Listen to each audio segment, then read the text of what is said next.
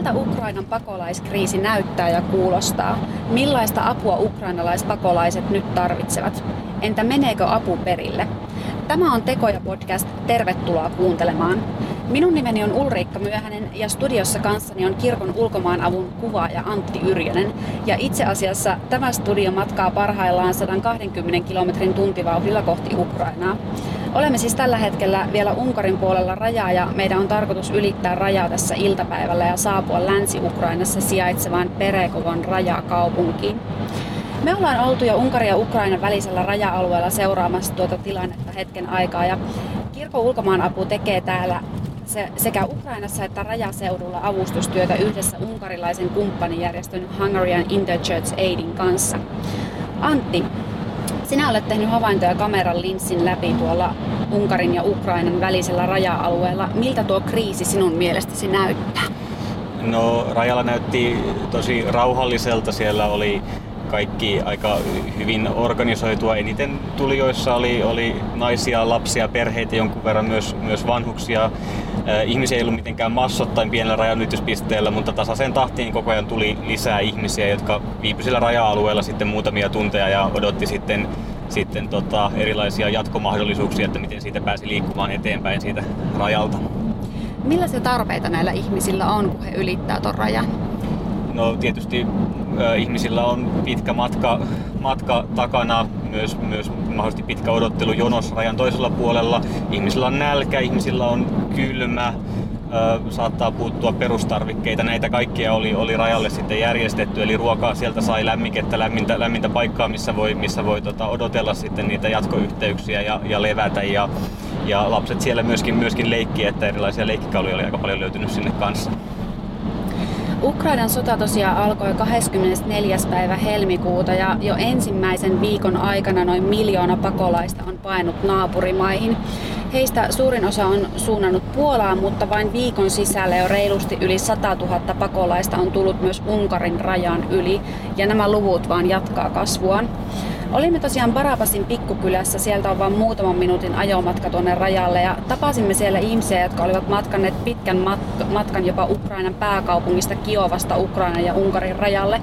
Millainen paikka tuo Barabasin pikkukylä on? Miten sitä kuvailisit Antti? No se on todellakin pikkukylä, eli asukkaita normaalioloissa on 700 kappaletta siellä, siellä kylässä, eli, eli voi kuvitella ehkä semmoisen suomalaisenkin hyvin pienen kylän, niin siitä saa, siitä saa ajatusta, että minkä koko luokan paikka on. Yksi kyläkauppa siitä löytyi ja, ja näin, mutta kylätalo oli avattu, avattu tähän, tähän käyttöön ja siellä tota, kaikki avustusjärjestöt, viranomaiset ja myöskin varmasti kaikki kyläläiset toimi hyvin yhteistyössä tarjotakseen apua näille tulijoille. Meidän matka tällä hetkellä jatkuu kohti raja-aluetta ja Ukrainan puolta tuosta rajaa. Jos kaikki menee hyvin, niin pääsemme tänään sinne Ukrainan puolelle ja pääsemme siellä myös tapaamaan lisää näitä pakolaisperheitä ja keskustelemaan heidän matkasta ja heidän tarpeistaan. Samalla voimme sitten arvioida sitä, että mikä se heidän avun tarpeensa juuri tällä hetkellä ja ehkä tulevaisuudessa on.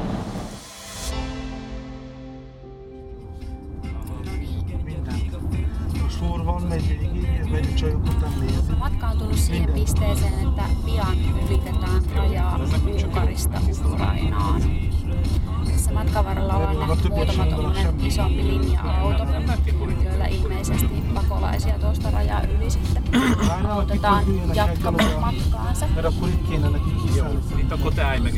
Ja saavumme tähän rajatarkastuspisteelle ihan, ihan pian tässä. Toivottavasti päästään ihan ongelmitta rajan yli. Your coins. Ensimmäinen päivä Ukrainassa alkaa kääntyä kohti yötä. Me ollaan tällä hetkellä Perekovon kaupungissa sijaitsevassa hotellissa ja täällä on meidän lisäksi vain kotiinsa jättäneitä pakolaisia. Heille tarjotaan täällä ilmainen majoitus. Unkarin puolella rajaa emme ole tällä viikolla nähneet massoittain ihmisiä. Ihmiset tuntuu liikkuvan sieltä rajalta aika tasaista tahtia pakolaisten suojan ja avustuspisteen kautta kohti Budapestia. Antti, tota, tänä päivänä tultiin tuon raja yli, niin miten tilanne erosi täällä Ukrainan puolella? Millaisia havaintoja teit? No edelleen tällä Ukrainan puolella näytti tosi rauhalliselta, mutta enää ei voi sanoa, että ei näkyisi massoittain ihmisiä autojona, joka, joka sinne rajalle oli, niin oli varmasti kilometrien pituinen ja, ja myöskin ihmisiä liikkui tällä puolella enemmän. Tunnelma oli silti tosiaan hyvin, hyvin rauhallinen ja suurin osa ihmistä odotti autoissa. Tuossa illan pimennyttyä juttelin siinä mm, meidän unkarilaisen kumppanijärjestön avustuspisteellä näiden paikallisten avustustyöntekijöiden kanssa. Ja mä sitten kysyin heiltä, että miten pitkään ihmisillä kestää tällä hetkellä jonottaa tuossa jonossa, että miten pitkään nämä ihmiset on ollut tässä jonossa. Niin he sanoivat, että, että se on noin 10 tuntia, mitä heillä kestää tällä hetkellä, että he pääsevät siitä rajaa yli. Että sen jonottamisen lisäksi tietysti kestää aikaa myös siinä, että tarkistetaan kaikki paperit ja päästään sitten sen itse raja-alueen yli. Mutta tota, ketä siellä oli tänä päivänä liikkeellä? Erosko se porukka jollakin lailla siitä, miltä se näyttää tuolla Unkarin puolella rajaa? Unkarin puolella tosiaan näkyy lähinnä, lähinnä äitiä, lapseineen, naisia, joitain vanhempia ihmisiä, mutta tällä puolella rajaa nähtiin sitten kyllä kokonaisia perheitä, eli, eli siellä oli miehet tuomassa, tuomassa perheitä tänne, tänne rajalle, eli, eli tota, kääntyvät itse sieltä sitten, sitten takaisin. Täällä nähtiin siis myös sitten ää, isiä Kyllä, eli tota, kaikki alle 60-vuotiaat miehet taitaa olla nyt tällä hetkellä semmoisessa tilanteessa, että he ei voi tuota, tuota rajaa, rajaa ylittää, eli he jäävät tänne Ukrainaan sitten, että heidän pitää mennä armeijaan ja sitä kautta mahdollisesti taisteluihin. Meillä tosiaan meidän unkarilainen kumppanijärjestö toimii siellä raja-alueella. Siellä on tämmöinen avustuspiste, jossa pystytään tarjoamaan sitten pakolaisille sitä ruokaa ja juomaa pitkän, pitkän matkan päätteeksi. Ja lisäksi siellä oli semmoinen teltta, missä, missä ihmiset hetken aikaa pystyy levähtämään, jos, jos on vaikka kylmä tai tarvii muuten semmoisen paikan, missä vähän jalotella, jalotella muualla kuin siellä ulkoilmassa. Minkälaisia havaintoja teit siitä, että miten näitä pakolaisia autettiin siellä raja-alueella? No tosiaan meidän kumppanijärjestön työntekijät, niin keitti tuolla omalla pisteellänsä teetä, siellä oli erilaisia välipaloja ja niitä sitten kierrettiin tarjoamassa myös, myös tuota perheille suoraan, suoraan autoihin, että sieltä autostakaan ei välttämättä tarvitse sitten sinne pimeille kadulle lähteä, lähteä etsimään mitään, vaan työntekijät kiersi autolta autolle ja kysyi, että oliko jollekin tarvetta. Mm, kyllä. Siinä varmasti kuuma, kuuma lämmin juoma tuli kyllä tarpeeseen, oli sen verran kylmä vinkka kuitenkin illan pimentyessä. Kyllä se näytti hyvin kelpaavan jokaiseen autoon. Mm.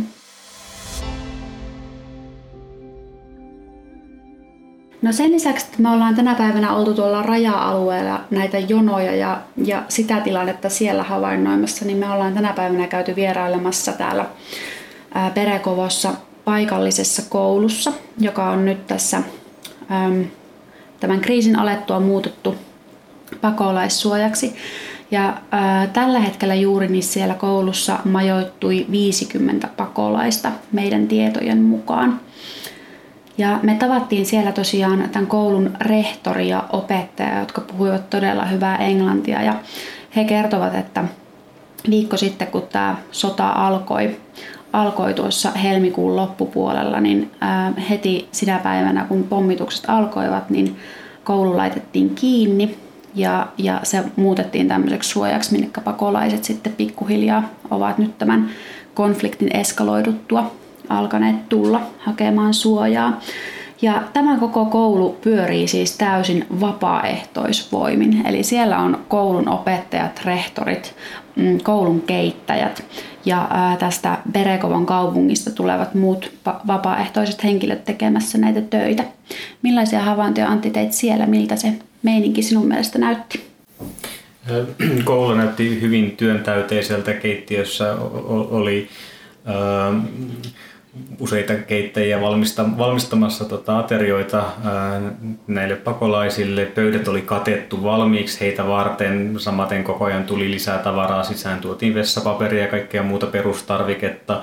Ää, lahjoituksena on tullut paljon leluja lapsille. Sieltä löytyy leikkihuone, mikä on, missä, missä lapset pääsee leikkimään. Ja, ja tosiaan kovin työtäyteiseltä näytti, näytti toiminta siellä koululla. Mm.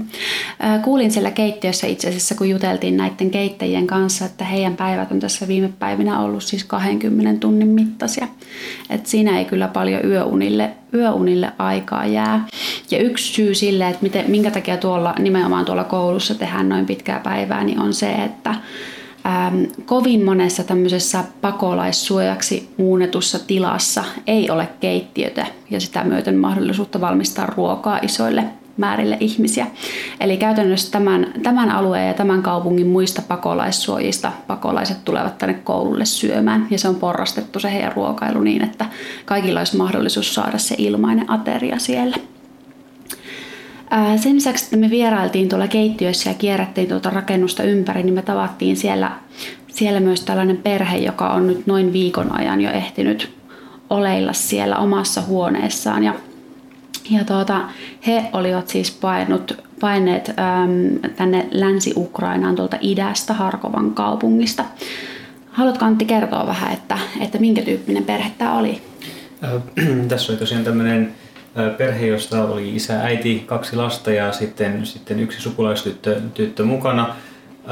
Ja tota, hyvin tällainen taiteellinen tausta perheellä, eli teatteri, teatteriperhe oli kyseessä. Isä, isä oli teatterin johtaja, johtaja siellä kotikaupungissansa ja, ja tota, äiti sitten puolestaan lavastaja ja, ja myöskin lapsilla kaikilla tällaisia erilaisia teatteri, teatteriaiheisia ää, ambitioita. Eli tällainen perhe tosiaan, tosiaan tavattiin. Mm. Mulle jäi ehkä eniten sitä perheestä mieleen se, että kun me kysyttiin näiltä lapsilta, jotka oli semmoisia noin 10-vuotiaita, kaksi, kaksi tyttöä oli tässä perheessä tosiaan noin, noin 10 ja 11-vuotiaat taisi olla nämä tytöt, niin kysyttiin heiltä, että, että kun he lähtivät näitä pommituksia pakoon sieltä Harkovasta, Harkovasta näiden taisteluiden alettua, niin me kysyttiin, että mitä he otti mukaan. Ja se oli jotenkin, he kertoi sitten, että he oli ottanut omat puhelimensa ja he oli ottanut sitten jotakin leluja ja jotakin, jotakin muuta semmoista virikettä siihen matkalle mukaan. Ja sitten me kysyttiin toiselta näistä töistä, että, että miten paljon hänellä oli aikaa pakata niitä tavaroita. Ja muistatko Antti vielä, että mitä hän vastasi? 20 minuuttia. Mm, ja muistatko mun jatkokysymyksen siihen? Oliko se riittävästi? Mm. Ja kuulemma oli. Mm. Tämä tyttö vastasi, että kyllä, se oli ihan riittävä aika.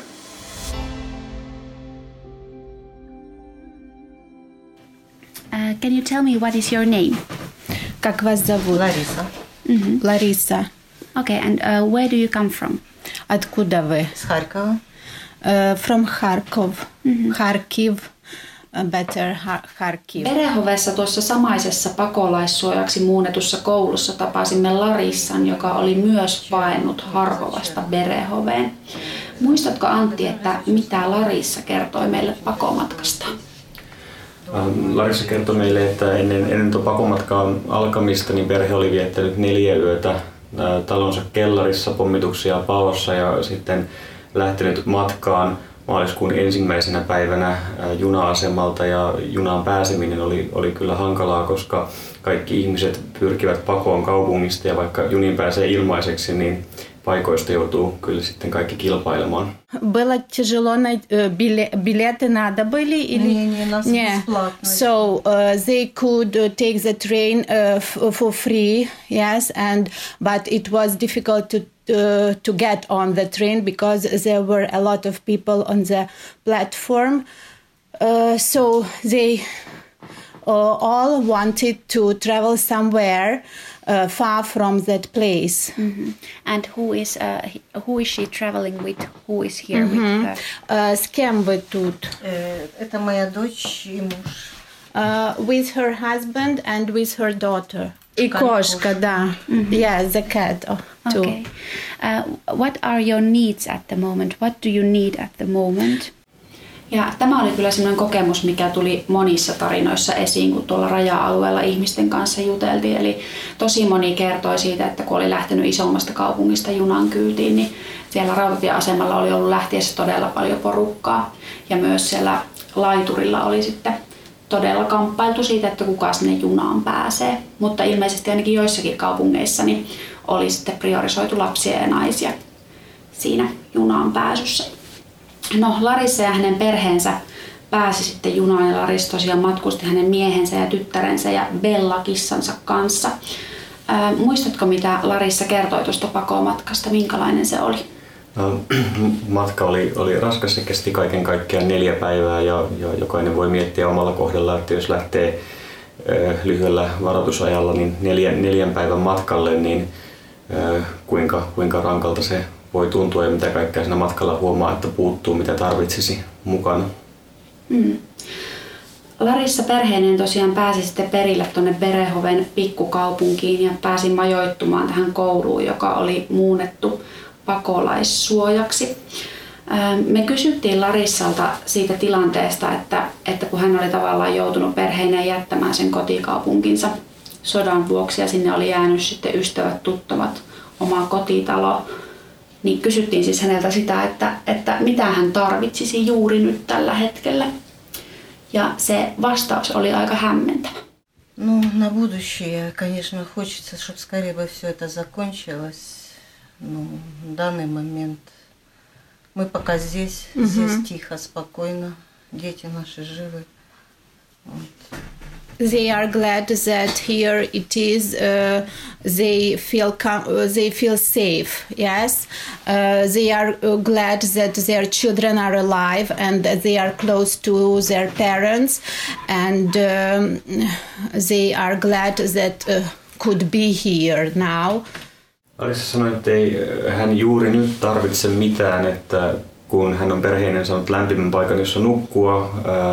Heille tarjotaan kolme ateriaa päivässä ja löytyy paikka, missä voi peseytyä ja, ja pääsee myös pesemään pyykkiä, saa puhtaita vaatteita itselleen, että, että tämä riittää tällä hetkellä hänelle. Mm, että aika perustavan laatuisista asioista on kyllä kyse tässä asiassa. Siinä koulussa, joka oli muunnettu pakolaissuojaksi, niin siellä oli tosiaan mahdollisuus pestä pyykkiä. Ja ää, me kuultiin itse asiassa, kun me vierailtiin siellä, että, että sinne kouluun oli tuotu nämä pyykinpesukoneet nimenomaan tämän meidän unkarilaisen kumppanijärjestön Hungarian Interchurch Aidin toimesta. No, me jatkettiin sitten Larissan kanssa sitä juttua siinä, siinä ihan jokunen tovikin ja oikeastaan keskustelun loppupuolella sitten kun oltiin puhuttu tästä, että minkälainen heidän tämä pakomatkansa oli ollut ja minkälainen tilanne heillä tällä hetkellä siellä perhehovessa on, niin kysyin sitten Larissalta, että miten hän näkee sen tulevaisuuden, että minkälaisia ajatuksia hänellä on sen suhteen, että mitä tässä elämässä nyt seuraavaksi tapahtuu. No, дело в том, что я онкобольная. Угу. У меня лечение прекратилось в Харькове. Больницу угу. обстреляли. Вот, я прошла некоторый курс лечения, надо продолжать. Вообще хочу попросить помощи вен, если мне там помогут пролечить, потому что лечение остановлено, и я могу умереть. Как можете? Умереть могу, если я лечиться не буду. Uh, so she's uh, she has cancer and uh, she had uh, treatment in Kharkiv, but uh, the hospital was um, shot. Yes, it was destroyed and she cannot uh, continue her, um, her treatment. Jo tässä vaiheessa meille selvisi, että Larissa on tosiaan sairastunut syöpää ja hän oli kotikaupungissaan saanut kyllä myös syöpähoitoja, mutta pommitukset on tuhonnut sen sairaalan ja tietysti myöskin pakomatka on, on katkaissut ne, ne hoidot. Eli ää, hän pohti, että, että olisiko Unkarin puolella rajaa mahdollista ehkä jatkaa sitten näitä syöpähoitoja. Mm. Ja perhe sitten empi kuitenkin vähän sitä rajaa ylittämistä sen vuoksi, että, että mukana oli tosiaan Larissan tytär, sitten oli tämä kissa ja sitten oli lisäksi Larissan mies, mutta miehellä oli tosiaan se tilanne, että hän olisi pitänyt sitä jäädä kuitenkin Ukrainan puolelle, että hän ei olisi pystynyt sitä rajaa ylittämään. Sen, sen vuoksi he olivat vähän niin kuin tuumaustauolla siellä perhehovessa, että eivät ole sitten lähteneet vielä siitä rajan yli. Mutta Larissan tarina on aika kuvaava esimerkki siitä, että ihmisillä on ollut jo ennen sotaa melkoisia haasteita elämässään, kuten Larissalla esimerkiksi tämä syöpään sairastuminen. Mm, mutta tämä Larissan vastaus tähän meidän kysymykseen niistä tarpeista oli myös aika kuvaava, kun hän sanoi, että hänellä on nyt kaikki tarvitsemansa, kun hän on päässyt paikkaan, jossa ei ole taisteluita. Well, Thank you so much, and I wish you all the best and strength, and I hope that you get all the things that you need in this situation. Э, всего наилучшего вам желаем. Мы тоже присоединяюсь. И, и надеемся, что, что сможем чем-то помочь Спасибо. вам. Спасибо большое.